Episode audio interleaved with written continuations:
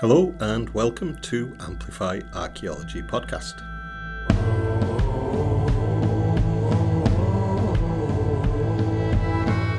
Hello, you're very welcome to Amplify Archaeology. I'm here on a sunny day, stood right next to one of Ireland's most important archaeological monuments, Rathcroghan, at the heart of County Roscommon. And I'm here with Dr. Daniel Curley, who's the manager of the Visitor Centre at Rathcroghan.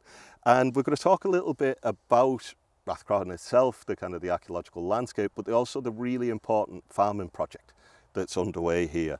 And we're going to meet one of the farmers and we're going to meet uh, Petra, who's uh, the manager of that particular scheme as well. But to begin, Daniel, firstly, you're very welcome to Amplify Archaeology. Um, could you tell us a little bit about Rathcroghan for people who are unfamiliar with it? What's the sort of the broad story, if you like? What's the nature of the archaeology? Why is it such an important place?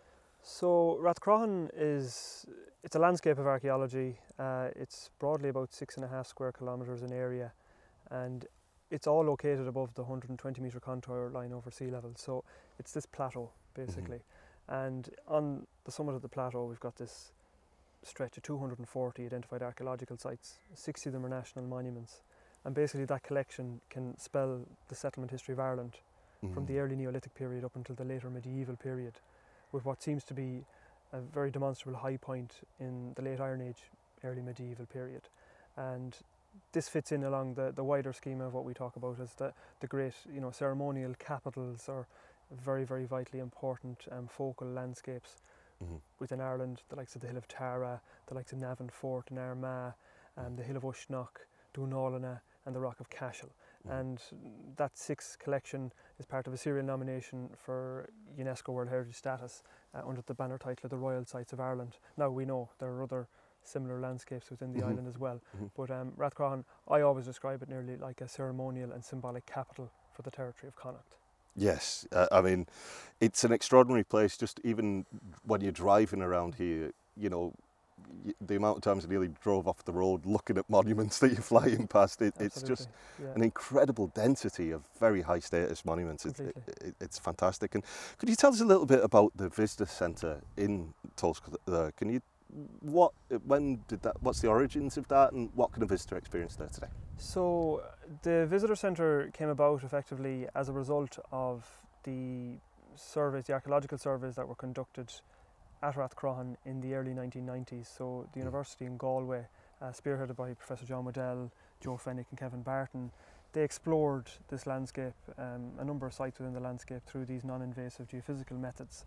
And that spoke to the local community from the point of view of maybe the fact that the outside world are looking at our heritage, mm-hmm. that maybe it's of a higher standard or of greater importance than we would have given it credit for. Mm-hmm. So, in and around 1996, um, the local community established a, a board of directors uh, that sought to action a locally derived um, visitor centre to appeal to that and to give the visitor interpretation based on that. So, in 1999, then the visitor centre was set up and it's been operating for the last 21, 22 years now um, in terms of bringing the visitor out to Rathcroghan, giving them a sense of what particularly Iron Age Ireland is and what Iron Age Rathcroghan tells us.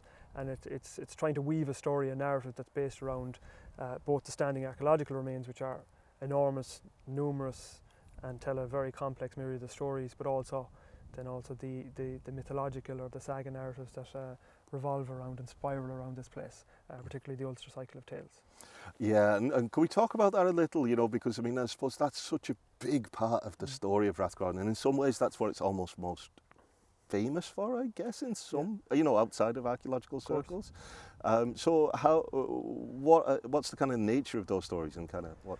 So, I, su- I, suppose uh, from my own perspective, when I started here, um, I'll very firmly put my hand up and say I'm, I, I was a Castles scholar.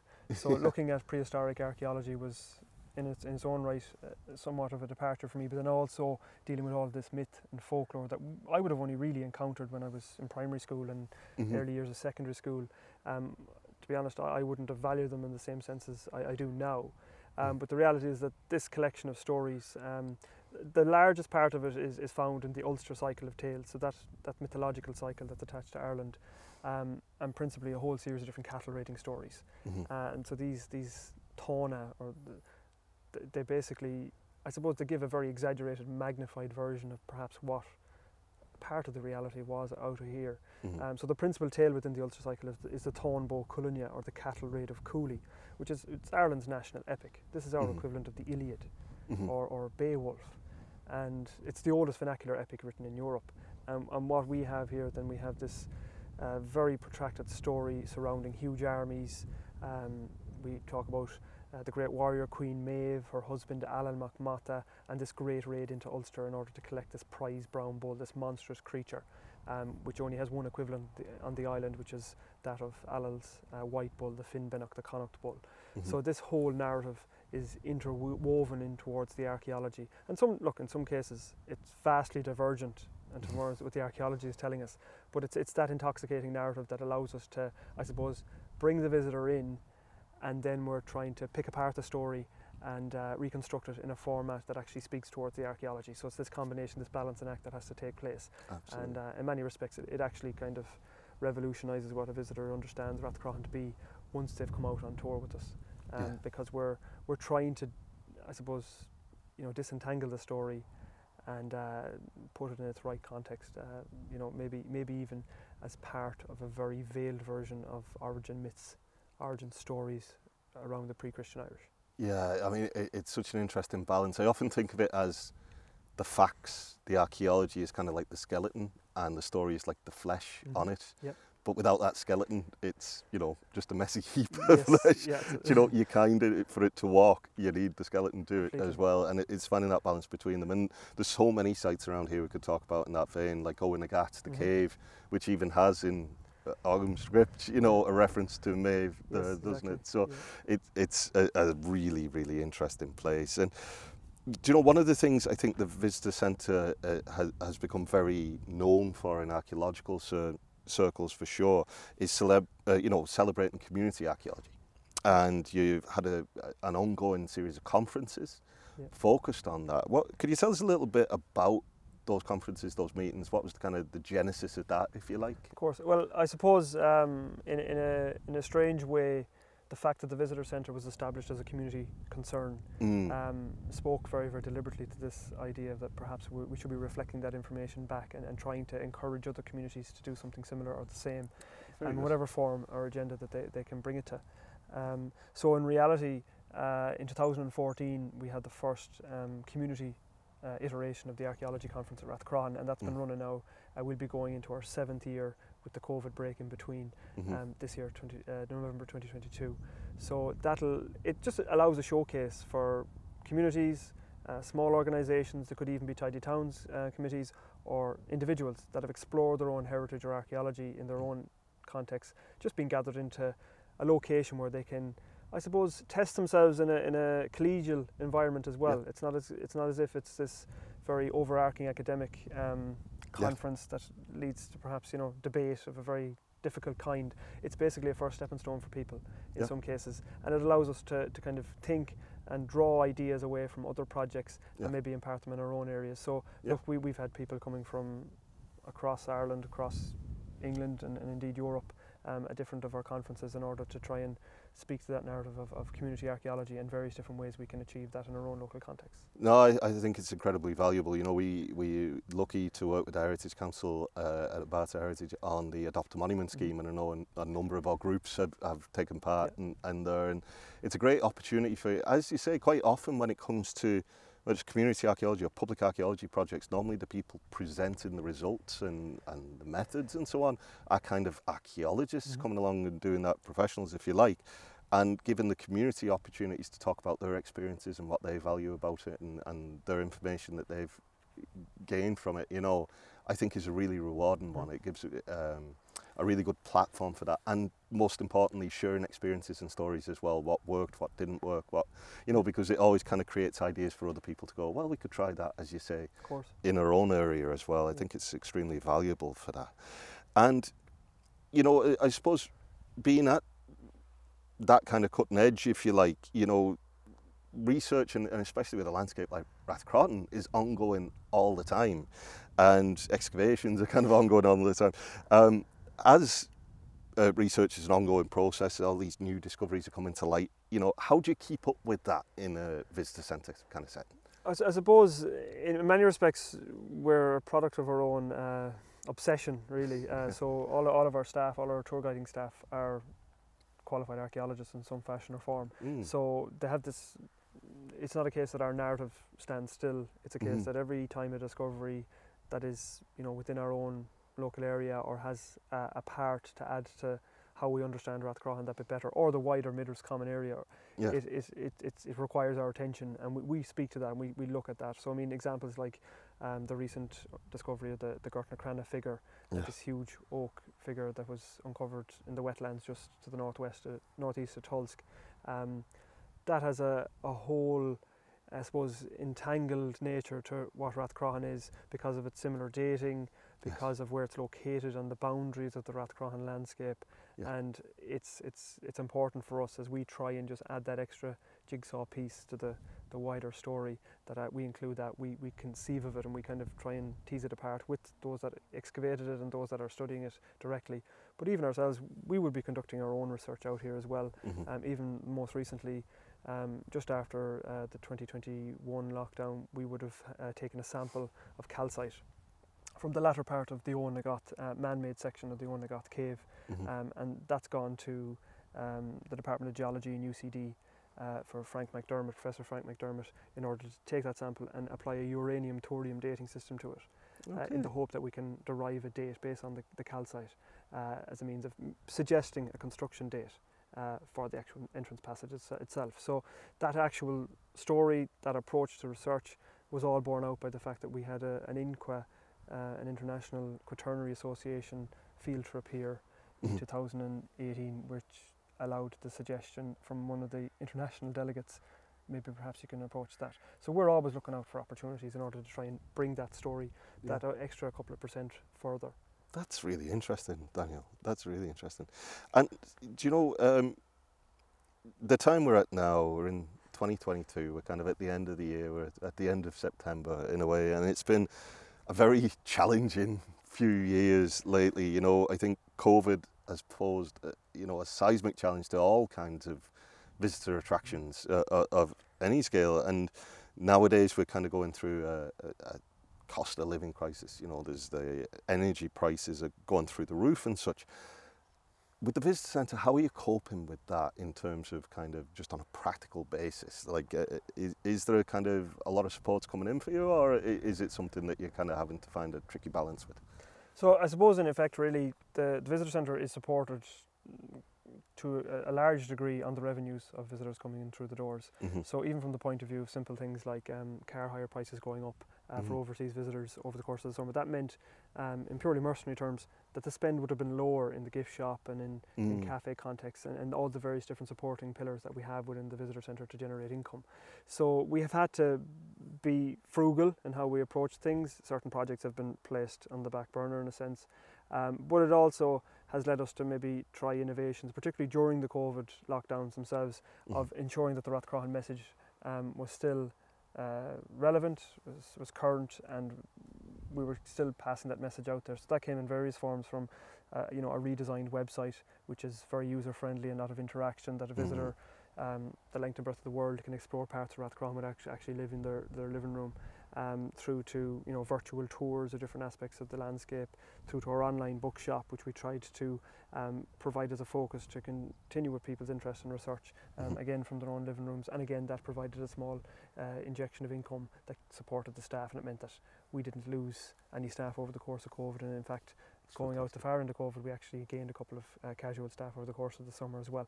So look, Yeah. we're, we're just trying to ensure that there's an economic benefit, um, a sustainable economic benefit based on the archaeological and mythological landscape that's in our midst. Um, and if we can do that, then we've achieved our aims, and it, it's helping in the preservation of the landscape as well.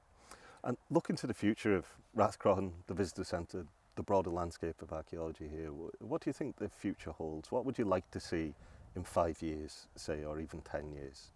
So uh, there, there, there's a great vision and ambition in, on our part um, to try and, I suppose, maximise uh, the the value that Rathcroghan has for the visitor, be it someone that's just coming on a five-minute visit through to someone that wants to embed themselves in the landscape for a couple of days.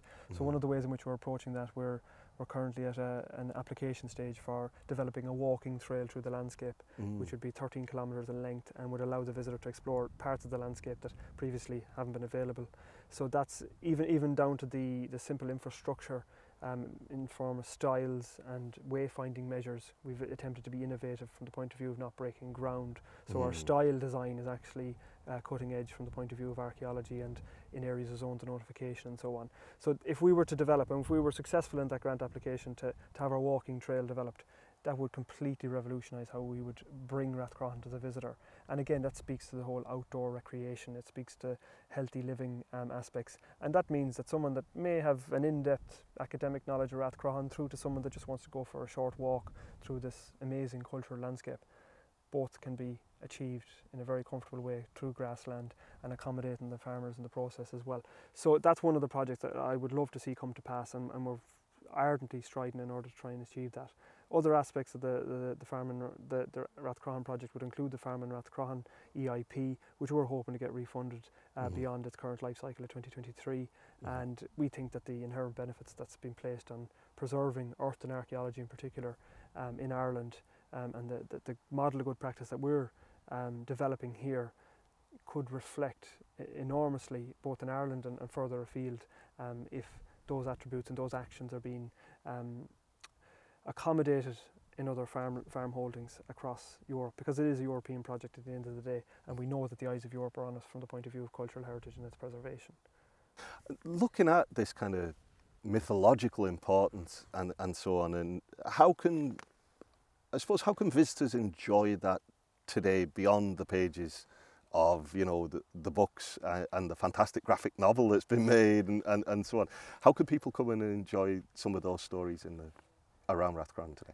Well, I, I think that it really is a case that beyond the pages of, of these these mythological stories, uh, it really deserves a telling out on the land where it's been conceived, Mm. and that's where I think the inherent value is for the visitor to Rathcroghan because you're looking out over a landscape that's served as inspiration for all the various attributes that are occurring, be they monsters, creatures, and demons, and so on. Mhm. Um, so, you know, we have physical, you know, remnants of the mythological stories out on the land here from Rathcroghan Mound, which was perceived to be Maeve's residence in the Mhm. Táin, through to our cave at Uv Nagat or Oweynagat, Mm. um, regarded as She Cruachan, so the, the, the fairy mound of, or the otherworldly mound of Cruachan, which is heavily synonymous with both the goddess of war, the Morrigan, Mhm. and associated with this ancient festival of Samhain, Mm. um, which we have handed down to us in modern terms by the global festival of Halloween.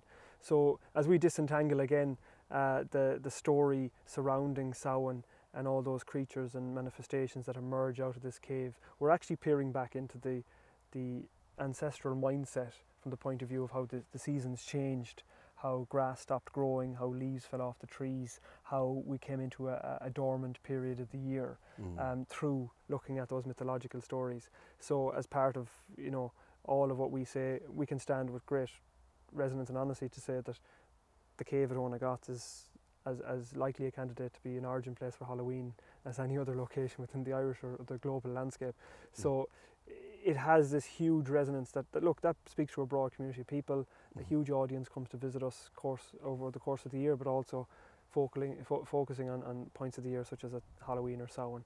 And um, we want to give the accurate and we want to give all of this myriad of information in a, in a package that's that's digestible, but also actually makes sense Yes. um, and actually is rooted in what our ancestors understood Yeah, it's a coherent story. exactly. Yeah, no, that's that's fantastic. And you know, uh, all- all I can do really is advise anyone that has any interest in archaeology, which I'm assuming a lot of the listeners do have at this stage, um, is to spend a bit of time around the Rathcroghan landscape. And, and, and certainly there's some great events coming up around kind of Halloween's, uh, but to also come kind of any time of the year, really. It's one of those places, it's got real atmosphere. There's a huge variety of monuments Mm. as well. Um, and there's some great tours available from the visitor centre. So, Daniel, thanks a million. I, I Thank you. really enjoyed talking to you. So, thank you. too. Thank you. So I'm here with Dr. Petra Applegren, and um, Petra, you're the, the manager of the Farming Rathcroghan project. Could you tell us a little bit about it? How did it start? What are its kind of key aims? How does it work? Um, so I suppose the uh, farming project started um, due to a number of issues we had in Rathcroghan Mm-hmm. um, that were picked up by local, you know, local farmers and uh, people working in the area. So there was Yeah. a group of people that kind of came together and say, look, we need to do something about this. Yeah, yeah. Um, so um, I suppose Was that the kind? Sorry, was that the kind of conflict between? They were finding it difficult to get planning permission. They were finding it difficult to manage the land in the way that they wanted, up against the kind of the importance of the archaeology. Is that what the core? Yeah, so I suppose was. as a farmer, having archaeology on your land is it's very it's like it's a difficult thing and it's a confusing thing at times and it's very Yeah. very restrictive. Uh-huh. Like obviously, there's a lot of things you can't do Yeah, yeah. when you have archaeology, and it's not necessarily outlined to you in a way that is kind of readily accessible. yes. Okay. So um, there would have been a lot of fear in Rathcroghan at the time. okay. There would have been, do you know, farmers are, you know, they're afraid of doing things on their farm Yeah. just um, in, just in case they get penalised for it. Do you know? Yeah, yeah. Of course. Um, so um, I suppose historically there's been a very kind of top-down approach Yeah. that there are people coming in telling you what you can and can't do, Mm-hmm. sometimes penalising you for things you didn't even know you can you can't do. yeah. Obviously, plan- planning permission is a major pro- you know problem. There's just a blanket restriction on planning, so there's no way of building houses. You know, farm Yeah. succession is a is a huge project, is a problem. Yeah. So, um, so I suppose there was a, a good bit of negativity growing in the area Yeah. Okay. uh, to begin with. So there was a group of, you know, a group of local people. Uh, we have some local farmers. You know, uh, the local advisor, Daniel from the Visitor Centre, kind of came together and said, "Look, lads, we need to do something about this." Uh-huh. Um, so they kind of got the project started. They got, um, you know, the proposals in. They actually got it funded. Uh-huh. Um, so um, I suppose what the project is, it's an EIP project. So it's a local-led, result-based project, Okay.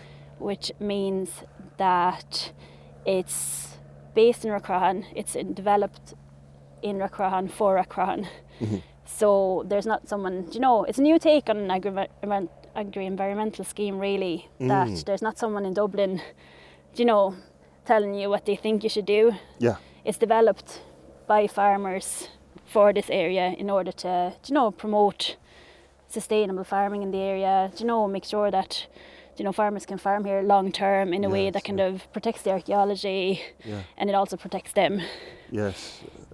And that's So- fantastic because quite, you know, I suppose in, in recent years we've seen projects which are focused on things like biodiversity Yeah. and habitat on farms. And it's really interesting to see one which is very much focused on the archaeology side of the heritage Yeah. as well.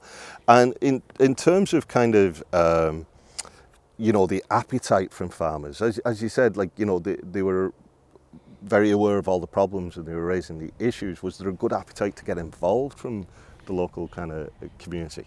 No, there actually was, and I think we were a little bit surprised and blown away of over just how much interest there was. I think we had twice as many applications as we could take in, so we ended up having to nearly turn people or, people away. Uh-huh.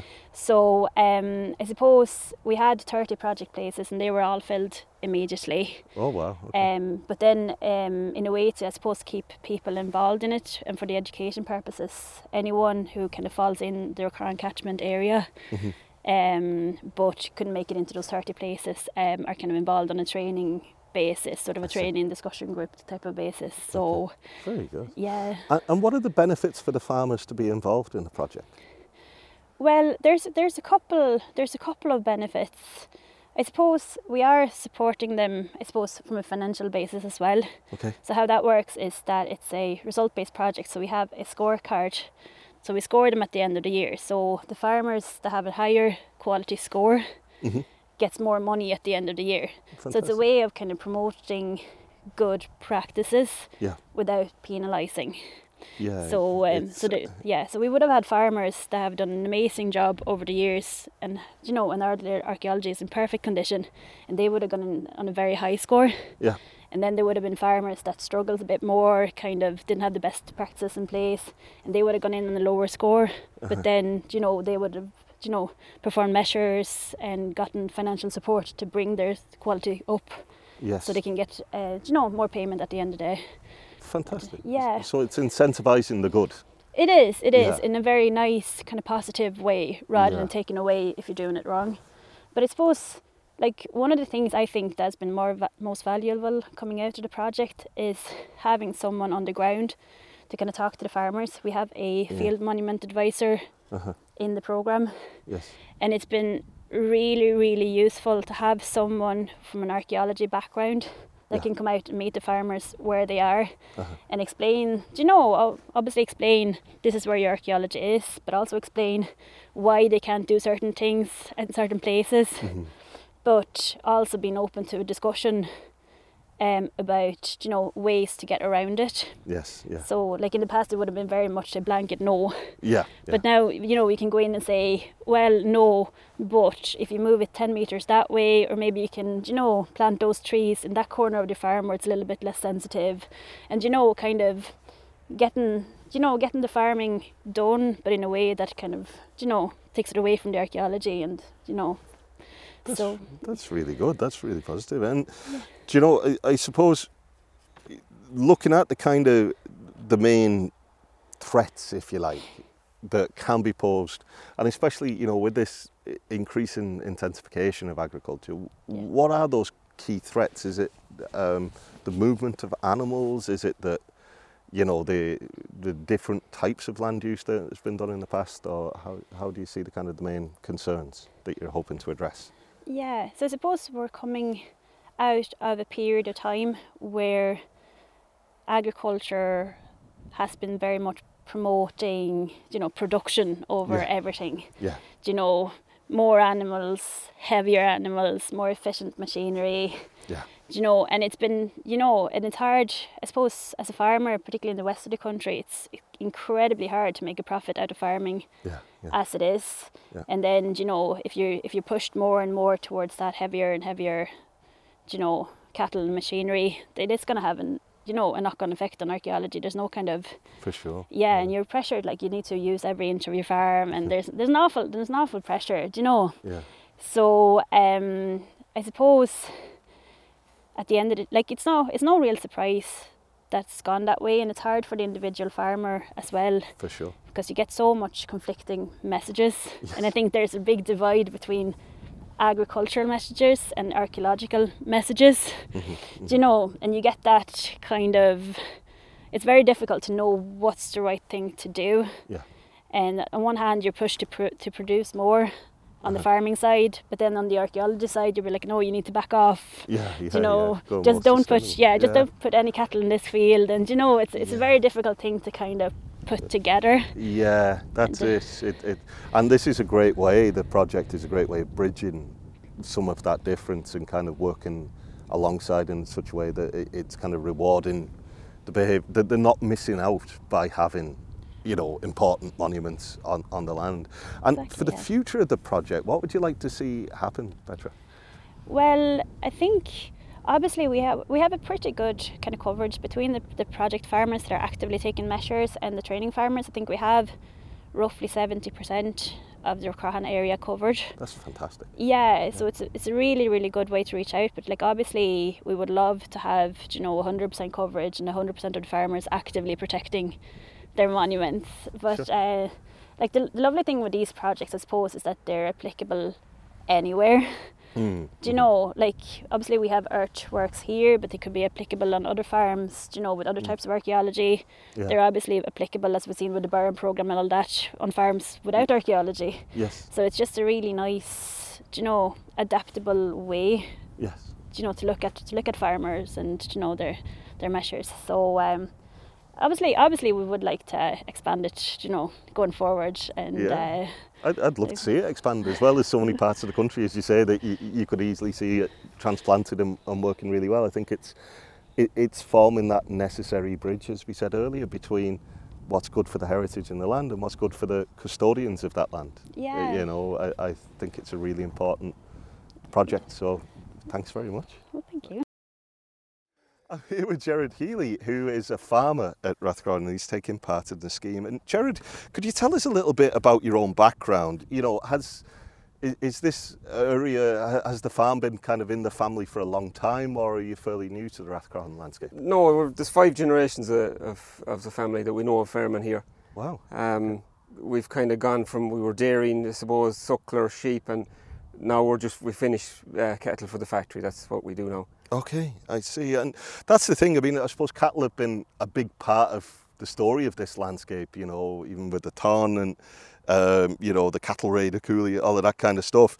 Um, is that, are cattle still predominantly the main type of farming that you'd find around this part of the country? Yeah, well, it's predominantly sheep and cattle. Um, Okay. uh, I suppose we, we've good land here. It's always kind of associated with good land and Yeah. good cattle. I think we have one dairy farmer in the area. Um, but I suppose with the way things has gone, there's very few full-time farmers. Yeah, okay. Most of us is part-time farmer, part-time farmer myself. So okay. uh, most people have a job besides the farm. Do you know? Yeah, yeah. Um, and do you know, being five generations of the family, and there's such rich archaeology around here, you can barely turn a corner without an important site being there. How did you kind of grow up with those kind of monuments? Were they part of kind of when you were a kid? Did you tell stories about them or play with them, that kind of thing? Well, I suppose like in the local national school, which is now unfortunately closed, like, but it was kind of drilled into us the town and obviously and the, the caves and you know everything and and uh, yeah. even going back, even like my grandfather's time, you know, you always respected the monuments and, and you didn't touch them. I suppose there was, I suppose the fairy forts, as used to call them, that had kind of a you don't knock a fairy fort or yeah, absolutely. you know for bad luck and this kind of thing. You know, there's various uh, myths and stories like that. So Yeah. people just didn't touch them, and that was the way. You know, and that's why I suppose the monuments are in the condition that they are in because they were they were minded down through the years by the by the farmers. And that's an important point, isn't it? I mean, the fact that we have such a rich archaeological legacy now is because of the custodianship of the landowners and the folklore, especially in a place like Rathcroghan. It has, you know, it, it is a big part of the story as much as the monuments themselves. And is that something that you feel is kind of going from the community these days? That kind of, not so much the kind of the belief, but the telling the stories about the places and all of that is. Well, I suppose, like as with a lot of rural areas, like the three schools has closed here in, in a very short radius, like, Okay. and the local okay. school Crown closed a good few years ago. So I suppose there isn't that next generation, I suppose, as such. You know, I don't even live here myself on the farm Okay. due to planning issues that is in the area. So yeah, yeah. th- there is that other side of it as well. You know? So I suppose there is. A, I know that the local schools do bring them here and, and, and different tours and that, but I suppose the population, I suppose, it's it's declining. Everyone's moving away, That's it. so you kind of lose. You do lose that sense of of, of the story to a certain degree. Do you know? that yeah. real local knowledge Yeah, that comes from yeah, knowing every tree and, and yeah, yeah, the, yeah, yeah, the yeah. And there's a story nearly with every tree and every mound, and you know, that's that's it. all the folklore. Like, yeah, yeah. And, and on that, you know, you mentioned the kind of the planning and uh, and there's it's a difficult time for farmers. There's a lot of demands on them, and, and there's kind of a an increased intensification in some ways to kind of keep up. And how much does that kind of conflict with the archaeology? Does the archaeology almost become a hindrance more than a, an asset in, in some ways, or is there a way to balance between? Yeah, well, that's a good point because I suppose going back years ago, there was studies done, and obviously there's the planning issues, and there's a few other people like myself that had planning issues here, and it, the archaeology became a huge negative, yeah, okay. and there's no point saying it didn't, and even people that that will say had houses kind of it all became a negative. Mm. But I think definitely the, the, the farm and DIP project has, you couldn't believe the positivity has brought because Mhm. now instead of looking at your archaeology as a negative, now you're actually getting paid to protect it. Mm. Which Mhm. before this, there was no payment. It, it was a hindrance. Like we can't deep plough, you know, we can't put forestry here. You have them hindrances and you're not actually, you're not paid for that hindrance, I suppose. Yeah, yeah. Um, so I suppose now the EIP, and it was great that we got the funding from the Department of Agriculture. It's, it's you know it's brought a lot of positivity back to the area. So, Jared, could you tell us a little bit about what the scheme means on kind of a daily basis? You know, how does it um, affect your work? What kind of measures do you take as part of? The, yeah, well, some of the, I mean, I had uh, uh, national monuments in my land that I didn't actually know I had until the manager came round and, and pointed them out to me. So that we've measures in place to protect them. We've resting frames um, and and low input uh, intrusion fencing, you know, that doesn't actually impact the ground, Mm, okay. uh, just to protect it and build the grass coverage back up on it again. Mhm. Um, maybe stoning around water troughs. Like I feed a lot of meal, we'll say the back end of the year, so again, poaching. So we stoned certain areas for feeding them on that you wouldn't be damaging the, the, the ground and Yeah. just moving cattle around again. Even there this year now, like I we've like 90% of the land to be fairly good dry land, but we have a small bit that's wet. So I've that eaten now for the winter, the, the wetland, because we had a dry spell there now. Yeah. So I won't be poaching that now. It's closed up now for the winter, we'll say. Yeah. So it's just about management, you know, it's just good management and and uh, stewardship almost. Yeah, And yeah. when you say poaching, you're not talking about kind of shooting a couple of pheasant. You're talking about the damage that correct poaching the ground. Yeah, yeah, yeah, cattle's yeah, hooves do. Hooves, yeah, yeah, do yeah. to the ground. Yeah. Churn it up. yeah. So no, that's a really important part because some of these monuments, of course, are earthworks. Yes. And the more cattle moving across them, the more likely Yeah. they are to be re- eroded and damaged and so on. So you know, and gr- really grass. I think the, the more grass you can have, obviously it protects them. Do you know, Yeah, It's yeah. the bare ground obviously is is what you don't want. No. Like I had a run in into the shed there before the project start, and like it was, there's no point saying it was it was a mess, but Yeah. through the project and management, Mhm. like there's, there's a layer of grass on it now, and it's perfect. It's you know, Yeah. so like as I said, we, it's just about thinking and managing your, your, your farm a little bit different, Yeah. and puts more focus on, on the on the archaeology and the landscape Yeah. by having the scheme because you're focused on if the, when the manager comes round, you you get scored at the end of the year on, on the condition of your land. So obviously you want it in the best condition you can have possible to get the best score for the most you know the most money you can get. So Yeah. Yeah. it, it, it just puts you in focus. and it works so well for everybody. Then. Yeah. You know, it works so well, as you say, for the archaeology and the heritage, but also Yeah. for yourselves. And Yeah. it, it might, you know, with the having these kind of uh, better surfaces, if you like, for cattle moving across, has it made it a more pleasant sort of farm in a sense? in- in yeah, yeah, ways? like yeah, yeah and, I- and like I mean, if, if there's no one to blame if your land is poached, it's your own fault, Yeah, really. At the end, of, and I know we've had a very good year this year. Weather will play a part in it, yes, but again, it's going back to the management. If you've all your area stoned, or you know, just moving cattle out of places that you know they can poach, yeah, just moving them round and keeping them moving round. You know, yeah, exactly. um, so it's it's look, it's been hugely positive for the area. You know, there's no point saying it hasn't.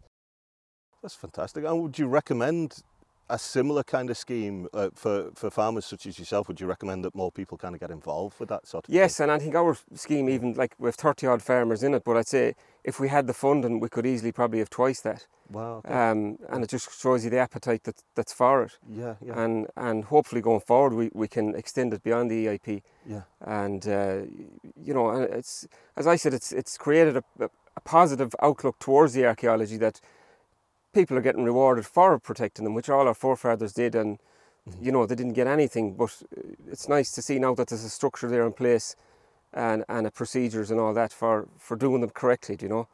Absolutely. I mean, I think it's a fantastic model, and you'd love to see it in other parts of the country and and, and so on. So, well, that's fantastic. And in terms of like the future for yourself and, and the farm, and you know, the, the the kind of the project, is that what you'd like to see? That there's an increased value put in it and grow the scheme, or how do you see the future? Yeah, well, I think you made a point earlier there about intense. Like farming has become a numbers game, really, because Yeah.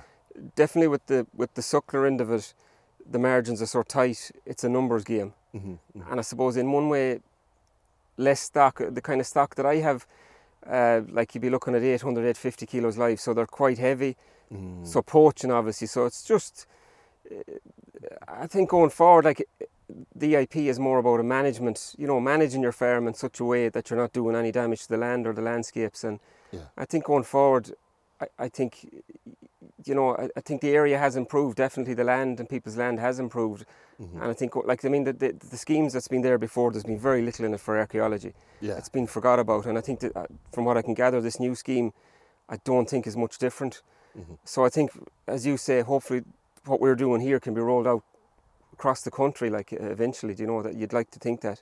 That's that's it, and I, and I think you know even from a kind of consumer point of view, you know people are interested in the story of where the products come from and where the beef and such comes from, and there's a hell of a brand there for, for cattle and Rathcroghan, you know Yeah, that, yeah. that could could could become something special that you'd like to see a premium put on cattle raised in these. kind Yeah, of yeah. Well, there, of the yeah, there country, is other places that have that kind of. Yeah, I suppose, and as you said, there is a market there Yeah, for sure. for Rathcroghan beef or sheep or whatever it may be. Do you know? But that's it. You're eating from the same plate as Queen Maeve. You know how Yes, yeah, bad. yeah, yeah, yeah, yeah. That's brilliant, Jared. Thanks very much for Okay, that. that. thanks That's yourself. great, Jared. Thank you.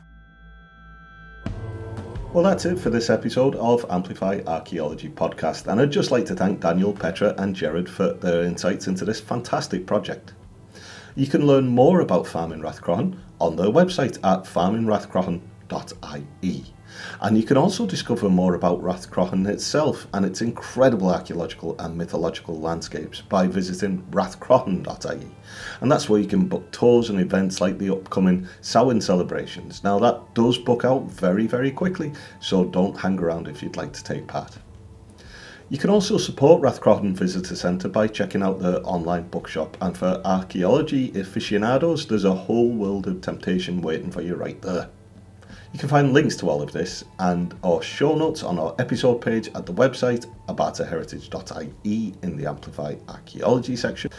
I'd also be really grateful if you'd subscribe and leave us a review on your favourite podcast platform. It both helps me to know what you enjoyed, and it also helps the likes of Apple Podcasts or Spotify know that we're worth featuring. So do help us out and take a moment to give us a hand there, it'd be much appreciated.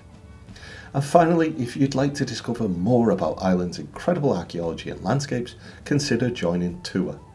It's our new membership service for people who want to dig deeper into the stories of Ireland. You can discover more at tuatha.ie, that's T U A T H A dot I E. But for now, thank you and take care. Goodbye.